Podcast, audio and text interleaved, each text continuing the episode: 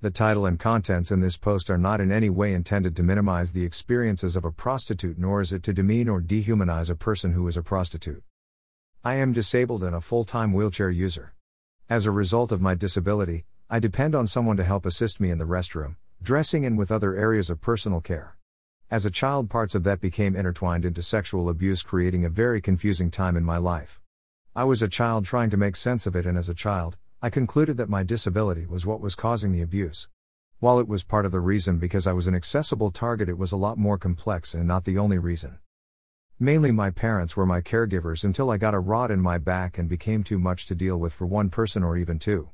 Throughout my childhood, I had an assistant at school, which is a paid professional responsible for the same care as my parents but during school hours. At home after my rod was when I began having someone come into the home to help with my care needs. Rarely was the caregivers responsible for my care because of my parents.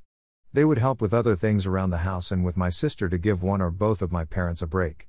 During recovery, to be moved from bed to chair or chair to bath did require two people, but over time that changed.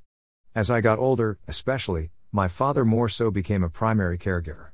The excuse became my mother was small and too weak to be able to care for me. Long before my rod had turned to adulthood, some sort of abuse was happening during and outside of some aspect of my care because of the disability. I was groomed by my father in small ways to desensitize me to certain things, like touching, such as putting things in my mouth, by a game of having me close my eyes and choose a hand that a treat would be in. The older I got, needing him because of my needs and disability, meant I didn't question things or feel awkward or see anything as out of the ordinary. I was sheltered by my parents away from others, even family, unless it was someplace I had to be, like school. The disability created the perfect storm as a gateway to abuse me. Fear of things getting worse was a reason for me not to tell. My lack of ability to physically get away kept me trapped and unable to escape. What I had begun to realize as I got older was what was happening didn't feel right, and I didn't like it. I also became aware and felt that if the people hired to help with my care needs were doing the other stuff in the house that my parents would have been, then my parents were the ones getting paid for having to do everything they did for me, which made me feel like nothing more than a job. I soon began to think of it as my body was making others money. By my late teens, I coined this experience as prostitution in reverse, based on the very little I understood about it or how it felt.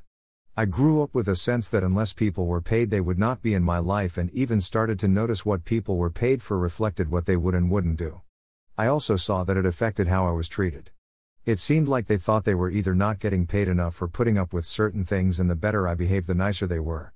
A mind game that for years had and still has long-lasting effects.